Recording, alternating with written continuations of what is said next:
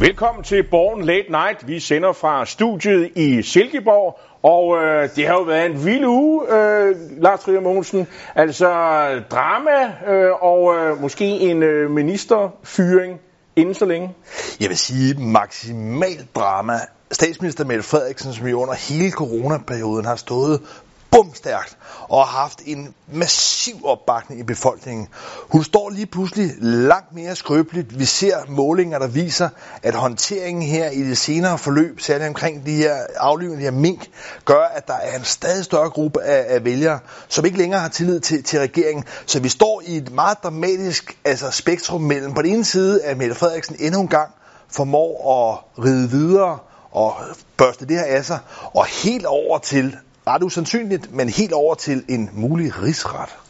Men havde du troet, at minkavlere i Danmark, øh, pelsdyravl, at det ligesom var, blev et, et centralt erhverv i, i, i dansk politik, der, øh, hvor man taler om øh, grundlovsbrud, og du taler om rigsretssag, og det er jo ret vildt.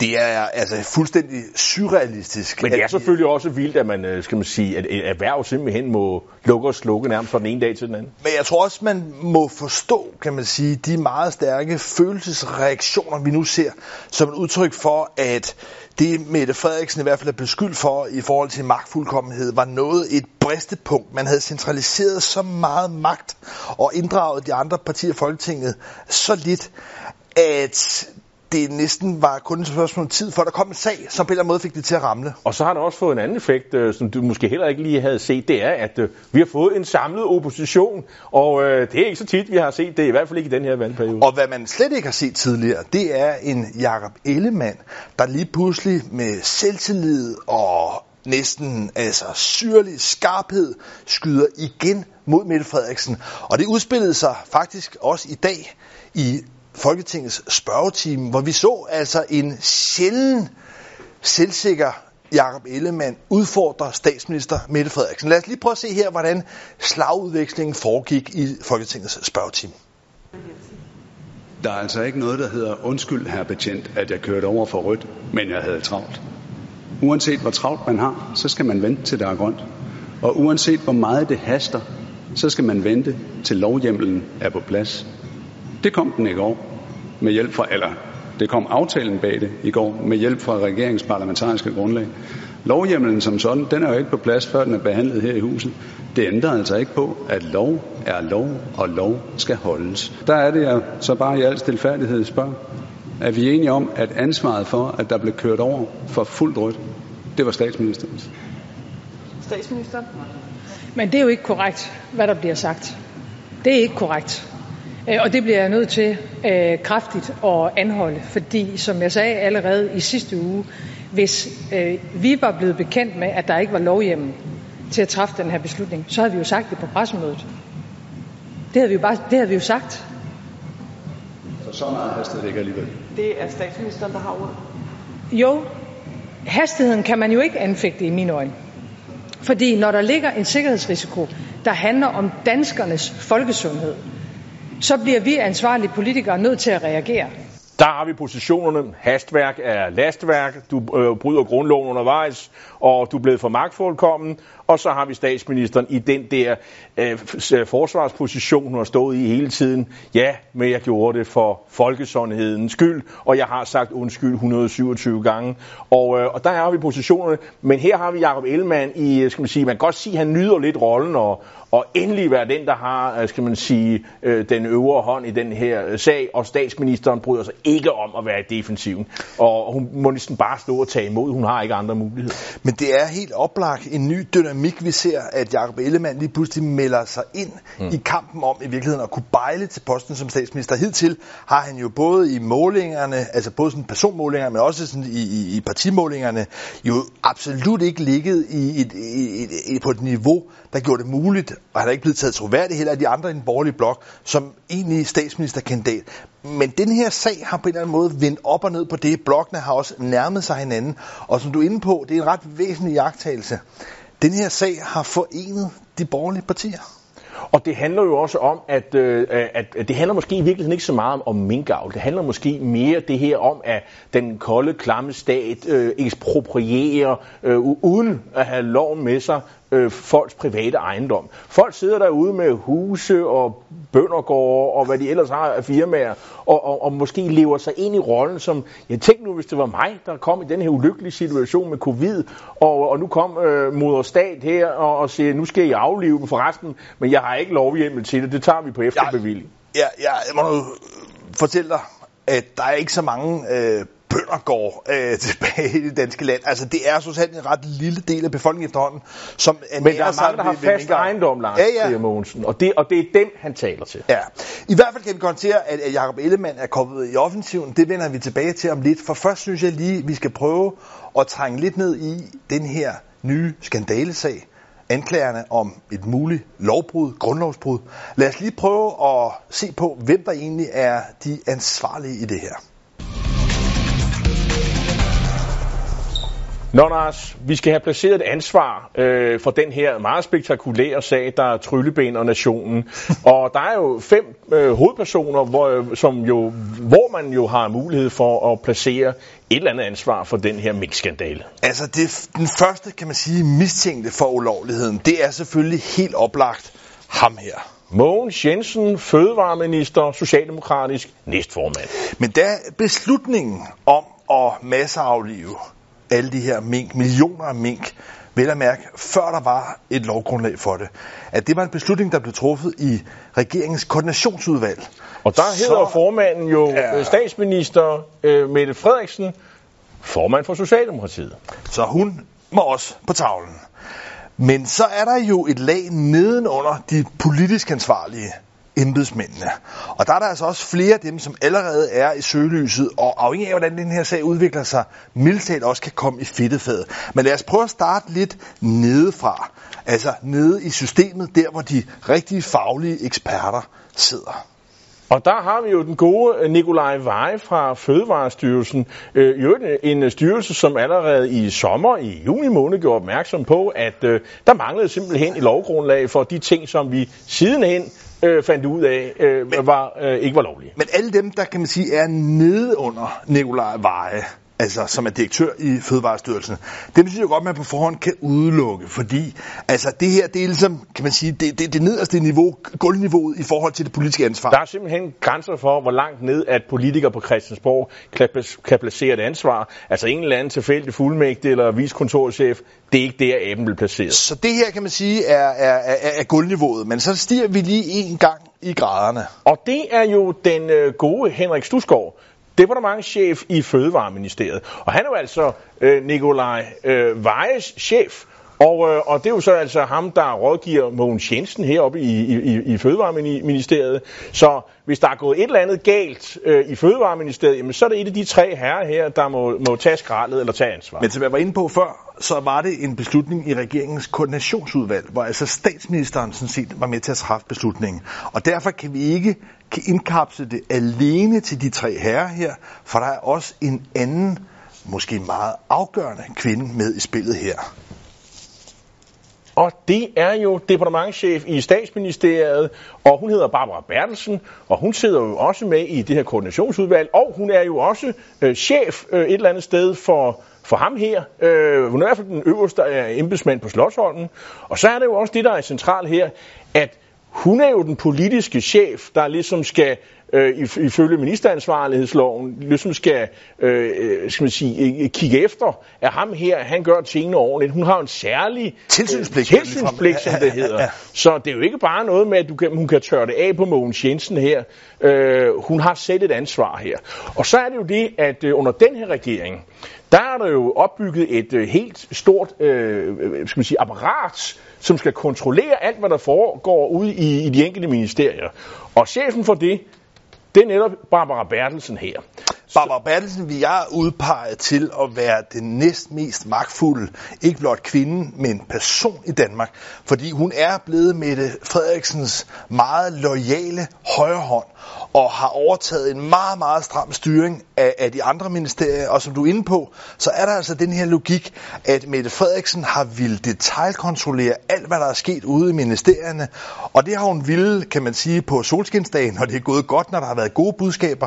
Og nu er der altså den jo for Mette Frederiksen lidt ubehagelig logik, at så kommer møgssagerne bare også den anden vej. Og der er problemet for sådan en som Barbara Bertelsen, det er, at hun kom i øvrigt interessant nok fra en stilling som departementchef i Justitsministeriet, og er selv jurist, ligesom de andre i øvrigt også er. Og det er jo dem, der holder øje med, at alt det her lovgivning, der i øvrigt foregår på Slottsholmen, at det er i orden. Det vil sige, hun kender rumlen, øh, hun har en meget god fornemmelse for, om ting er lovligt eller ulovligt. Men jeg, jeg synes, man kan konstatere, at alle de her fem personer har et medansvar. Her snakker vi om et formelt medansvar for, hvad der er sket. Helt konkret er det sådan, at Mogens Jensen sidder med det største forklaringsproblem, fordi man har, med den struktur, man har i Centralstationen i Danmark, at det er sådan set ham, der har ansvaret for, at det er lovligt. Men hvis vi ligesom skal prøve at zoome ind på, hvem der måske kan klare frisag, mm. hvem der på en eller anden måde kunne tages af her, hvem vil du tage? Jeg vil nok sige, at, øh, at vores ven her i, i Fødevarestyrelsen, øh, direktøren øh, Nikolaj Veje, han har måske sovet i timen, øh, men det, det er svært at kunne sige, at, at placere øh, politisk ansvar hos en direktør i en styrelse. Det øh, tror jeg ikke. Okay, så os, det tror jeg ikke, læg, at læg, læg øh, politikerne vil acceptere. Læg med ham. Så har vi øh, en departementschef. Det her med at smide politikere, eller øh, som sige, embedsmænd under bussen, det er ikke god stil. Øh, man kan ikke udelukke, at der er næser også til ham der. Men jeg vil sige, jeg synes, pilen peger på et politisk ansvar, hvilket også fratager øh, Barbara Bertelsen. Men skal vi ikke starte med at fjerne hende? Fordi jeg vil sige, hun er under andre omstændigheder så magtfuld, at hun nok skal formå at forhindre, og at det er hende, der kommer til at tage skraldet. Det er jeg enig i. Så hvis vi tager hende væk, og så i virkeligheden også Henrik Stusgaard, ja Jamen, så Simpelthen har, fordi det bliver svært for politikerne at tørre det af. Så er der frit valg mellem øh, nummer to i Socialdemokratiet og nummer et i Socialdemokratiet. Han er jo faktisk øh, næstformand i Socialdemokratiet. Det har været nogle barske uger for Socialdemokratiet. Først røg den ene næstformand, Frank Jensen, og nu er det altså Mogens Jensen. Ja, Men det er en udsat, sige... udsat post. Hvem havde regnet med det, Lars? Men i den her magtkamp mellem om Mette Frederiksen skal ofre sig selv, eller hun skal kaste Mogens Jensen ind som zoneoffer, så tør jeg altså godt sige, lad os hurtigt få hende væk fra tavlen. Jeg synes, det, det er skarpt lykkes. Til, hun forsvinder hun selv. forsvinder selv. Så står vi tilbage med, at den person, som alt spotlyser er peger mod, og som kommer til at tage skraldet for det her, det er Mogens Jensen. Flasken peger på Mogens Jensen. Jeg kan simpelthen ikke sige andre muligheder. Men det er ikke det samme som, at øh, nogle af, jeg tror ikke så meget på Barbara Bertelsen, hun skal nok klare frisag, men nogle af de to herrer derovre, de får et hak i karakterbogen. Det er der i hvert fald mulighed for. Øh, jeg tror ikke så meget på Nikolaj Vejre, men jeg tror, at Henrik Stusgaard, departementchefen, jeg tror, han får et problem. Men det, man skal huske med den her type sager, det er, at det er jo dybest set ikke et spørgsmål om jura. Det er først og sidst et politisk spørgsmål. Præcis. Og der er udfordringen for Mogens Jensen altså, at det er støttepartierne, altså Enhedslisten, SF og Radikale, der afgør hans skæbne.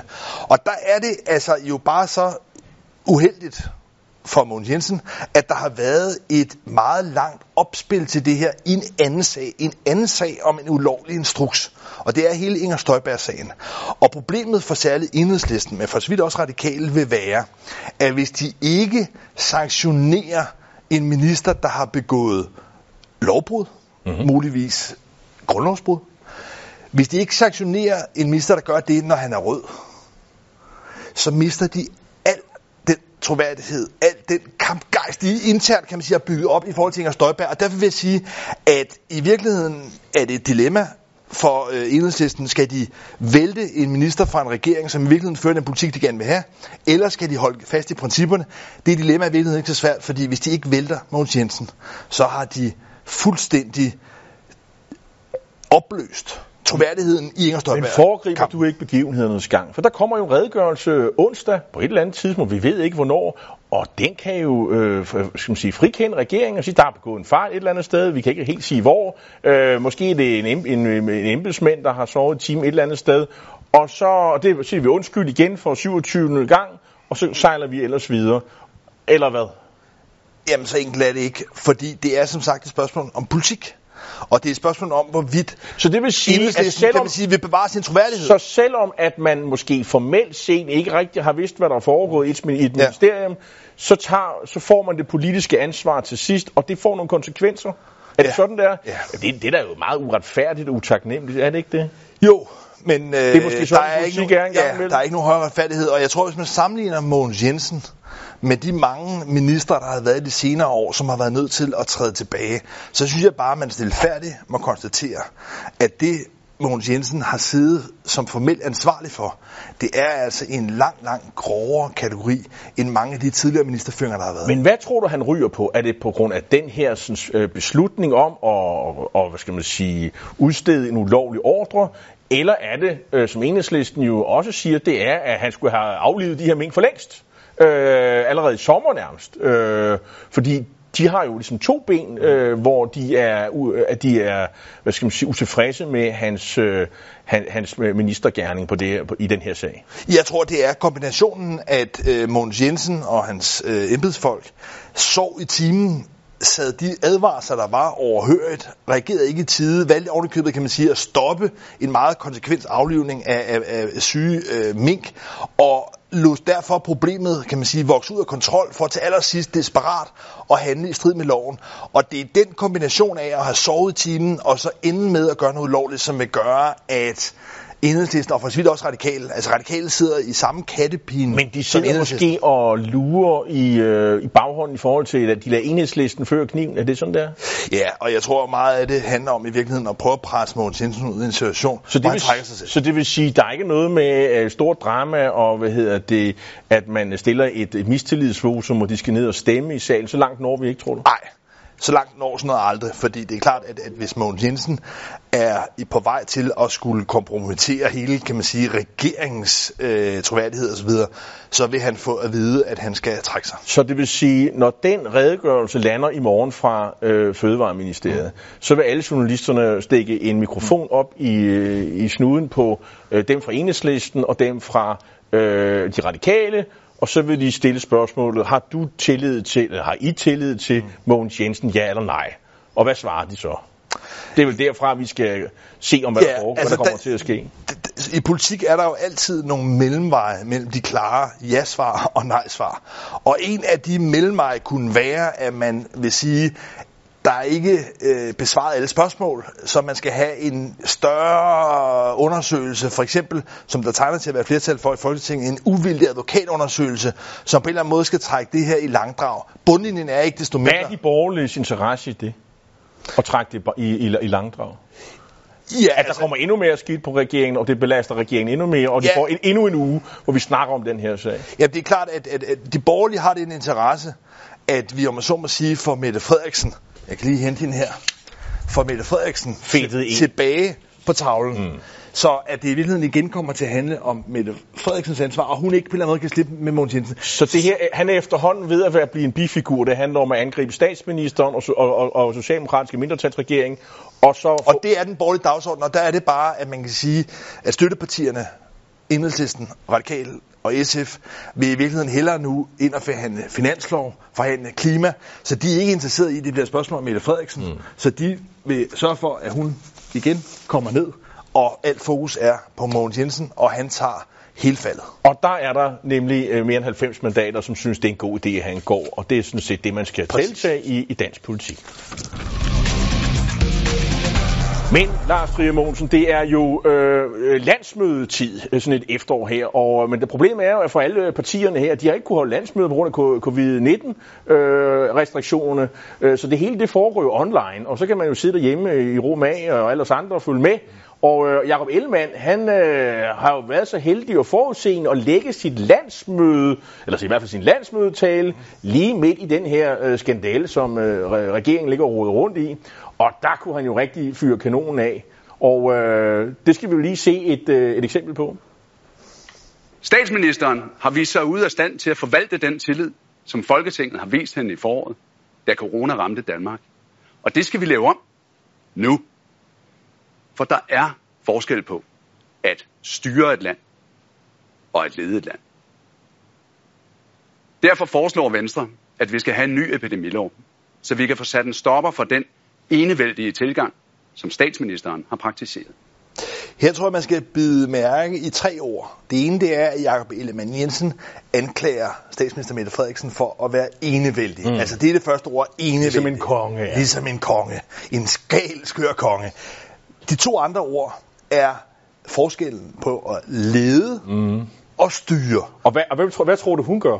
Jeg tror, at øh, Jacob Ellemann har en øh, påstand om, at hun forsøger at styre mm. Danmark. Ja, køber uden at skal man sige, tage, tage, tage landets love og regler, øh, skal man sige, ed, inden hun gør det. Men det er ligesom en forskel, som Jacob Ellemann nu på forsøger at bygge op, og som jeg også tror bliver et grundlag for en senere øh, valgkampagne, det er, at Mette Frederiksen enevældig mm uden at inddrage andre partier, udemokratisk, øh, mod lovgivning osv., forsøger ligesom at detaljstyre, kontrollere, og der vil han så stille sig øh, frem og sige, at han har en anden stil, en anden mm. mere inddragende, øh, demokratisk øh, Fordi vi vil jo godt lade os lede, men vi vil ikke lade os styre det her land. Og, øh, og, og der er jo, som siger, at blive skabt en fortælling om, at Mette Frederiksen og hendes regering, de gerne vil styre. Vi har jo lige set øh, øh hendes departementschef er en del af det der apparat, som vi jo ved er, det er dokumenteret, det er ikke noget, vi står og finder på her, at, at, at der er, bliver ansat flere og flere embedsmænd i statsministeriet, der skal kontrollere, styre, lede, om du vil, øh, øh, øh, øh den, det her lands regering på en måde meget mere end før. Og, øh, og det, skal man sige, den fordom, eller de kendskærninger, det spiller han jo ind i. Og det vil sige, at han vil jo gerne tale til nogle af de vælgere, der har forladt Blå Blok, og fordi de har netop haft tillid til Mette Frederiksen, som jo, de synes måske mange af de her vælgere stadigvæk, øh, som øh, mest stemmer rødt, øh, i hvert fald i meningsmålingerne, at hun har ledet landet godt, eller styret landet godt, igennem den her covid-19-proces, eller, eller problemer, krise, vi har haft. Øh, men nu fortæller han den, nej, nej, hun leder ikke, hun styrer. Er, er I helt sikre på, at I vil blive ved med at gøre det? Men ja, nogle gange som politiker skal man jo opbygge troværdighed ved at gøre, hvad man siger. Mm. Og når Jacob Ellemann nu laver den her forskel mellem at styre og lede, mm. så kan jeg ikke lade være med at tænke, at det går heller ikke sådan specielt overrumlende godt for ham med at styre Venstre. Men leder han overhovedet Venstre? Hvor er du ond mand. Og, øh, men du har jo ret. Altså, det, det, den her catchphrase, eller har det jo lidt ligesom med at, at, at vende tilbage til ham selv, ikke? Fordi, altså, og jeg har også set uh, enkelte socialdemokrater, der har været ude og, og sige, det er meget godt, du anklager hende, men hvad med at lede Venstre? Du har Inger Støjberg, som jo ja. gør, gør og siger lige nøjagtigt, hvad hun selv vil, og øh, der er en tidligere formand, der render rundt og skriver bøger, og stadigvæk, øh, skal man sige, optræder hist og pist og koketterer med, at han måske ja. overvejer at starte et nyt parti og sådan nogle ting. Så, så det falder jo lidt tilbage på ham. Men til gengæld synes jeg, at Jacob Ellemann formåede at slå en offensiv streng an på den grønne front, som har et måske lidt større offensivt potentiale. Lad os lige prøve at høre, hvad det var, Jacob Ellemann sagde om Venstres nye grønne offensiv. Derfor skal vi ud af osteklokken. Vi skal af med de nationale skyklapper, og så skal vi se den grønne omstilling i et internationalt perspektiv. For det er kernen i en borgerlig klimapolitik. Et internationalt udsyn og at tro på, at markedet er det bedste værktøj, også til at løse klimaudfordringerne. Den politiske opgave, ja, det er så at sikre rammerne og at føre en ansvarlig økonomisk politik. Store dele af dansk erhvervsliv, ja, de er ikke bare klar. De er allerede i fuld gang. Ja, det var som at se en, øh, en, en værvært på en af de store kanaler, og altså, altså, tv-aviser og så videre, men fordi der var jo landkort af Danmark og så videre, han tegnede og fortalte. Det. Altså, jeg synes jo, at det her er et mere af de begavede svar, de har, fordi dels er der noget med at bringe Venstre i offensiv på noget grønt, og sådan noget, hvor man har været meget defensiv, men så er der nogle ting, som jeg som gammel venstremand lægger mærke til, det er sådan noget med, det er markedet, det er, det er erhvervslivet, vi kan tjene på det. Der er arbejdspladser. Det er jo sådan noget borgerlig retorik, øh, borgerlig liberal retorik, hvor han fuldstændig øh, tryllebinder, øh, skal man sige, de, de, de, de vælgergrupper, han jo øh, øh, har fat i, og som han også skal have fat i. Så jeg synes, jeg synes det her, det er, det er egentlig meget klog retorisk i hvert fald. Når jeg også ser det, kan man sige, så, så, som et klogt offensivt træk, så er der simpelthen flere øh, lag i det. For det første kan man se det lidt som en modpol til det nummer, Socialdemokratiet lavede i sidste periode i udlændingepolitikken. Mm. Der forsøgte man ligesom man kalder det sådan en frontforkortning, altså gør afstanden mellem Socialdemokratiet og Venstre så lille som overhovedet muligt i udlændingepolitikken, for derved i hvert fald at neutralisere det emne. Og på samme måde her er en af de strategiske tanker i hvert fald, at, at Venstre ikke skal blive beskyldt for at være sorte, og i hvert fald være lige så grønne som Socialdemokratiet, så den debat ikke ligesom kløver vælgerne. Det er det første. Det næste, jeg vil sige, som, som er ret smart ved det, det er, at man i virkeligheden altså overtrumfer øh, Socialdemokratiet for bragt en, en, en, en splid ind også i forhold til venstrefløjen, som lige pludselig siger, hov, Ja, Ellemann Jensen vil jo faktisk noget, der er mere grønt end øh, Mette Frederiksen og Dan Jørgensen. Bemærk i den her uge, selv Danmarks Naturfredningsforening, så, som øh, ledes af den tidligere enhedslisten-politiker øh, Maria Gerding, at hun var ude og rose, skræmme rose Jacob Ellemann. Så vi har altså, kan man sige, en, en opblødning af, af fløjene. Og, Men, og, så, og der er faktisk tale om sådan en, en, en, en uh, triple whammy, tror man kalder det. Altså en, to, tre gange i den, fordi det er jo, det er jo, øh, det er jo de her sådan, så lavbundsjord, hvor der jo i forvejen ikke øh, kan vokse ret meget, men øh, hvor der er jo altså... Og nu er der ikke længere dyrkes mink. ja, og det er det. Og der er altså nogle landmænd, der ja. står og brænder ind med det her jord, og hvis de nu kan få en god pris, mm. det er så minkavlerne står til at få en god pris for, for deres gårde, ja. øh, når det her øh, på et eller andet tidspunkt gjort op i med ekspropriation, det sidder de jo forhandler om lige nu, øh, så kunne de jo komme af med det og få en god pris, og, og så og regningen, Ja, hvor ender regningen? Den er ender hos skatteyderne.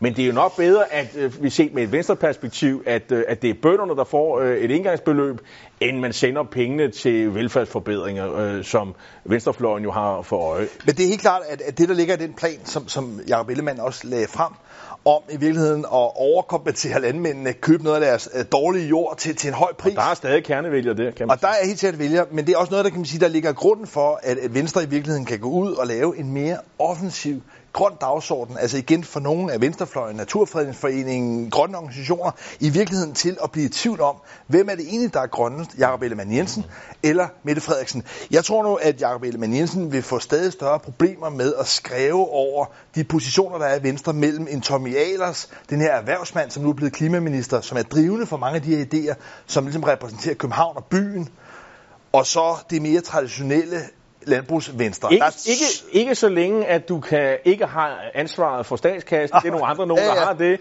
så kan man jo bare brænde løs af pengene, ligesom man gør med elbiler ja. og andre ting. Og det er jo ligesom en, en, en oppositions, øh, skal man sige, øh, jeg vil sige opgave eller lod, men det er i hvert fald den, den, det heldige, der er ved at være opposition, det er, man har ikke rigtig ansvaret for, for pengene på samme måde.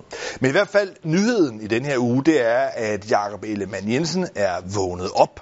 Han er trådt ind i den politiske kamp med gejst, og også med en plan, som i hvert fald kommer til at kunne udfordre Socialdemokratiet.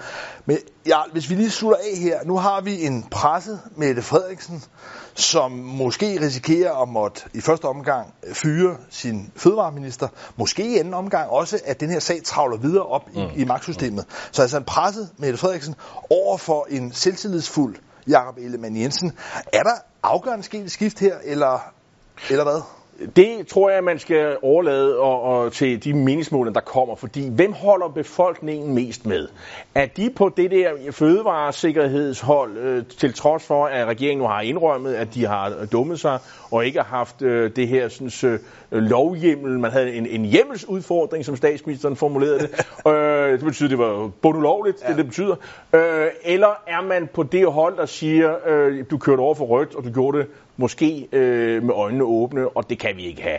Altså, hvor, er, hvor stiller befolkningen sig? Jeg, jeg forestiller mig, at der er en bevægelse lige nu, øh, hvor for, rigtig mange stemte rødt, mm. til at nu knap så mange stemmer rødt. Men jeg tror stadigvæk, at, øh, at mange vælgere, øh, skal man sige, øh, sætter tillid, har tillid, stadig har tillid til Mette Frederiksen, øh, fordi de har foråret øh, i, i baghovedet, hvor hvor, hvor, hvor Danmark slap øh, noget igennem, og det gør vi sådan set stadigvæk, hvis du måler med, med alle de andre lande, der slås med nogle endnu større problemer her i, i covid-19, anden, tredje bølge. Men jeg alene det, at du er i tvivl mm. om styrkeforholdet. Det synes jeg er et tegn på, at Mette Frederiksen langt fra sidder så sikkert, som hun har gjort hen over sommeren og at det også er noget, der kan påvirke, kan man sige, psykologien blandt partierne, at regeringen simpelthen, kan man sige, vil være øh, mere nervøs, defensiv, afventende, og vi ser en opposition, som i stigende grad vil udfordre. Og det er alt sammen noget, som vi vil holde et skarpt øje med. Jarl Cordova og jeg, Lars Mogensen, vi siger tusind tak, fordi du så med. Vi ses om 14 dage.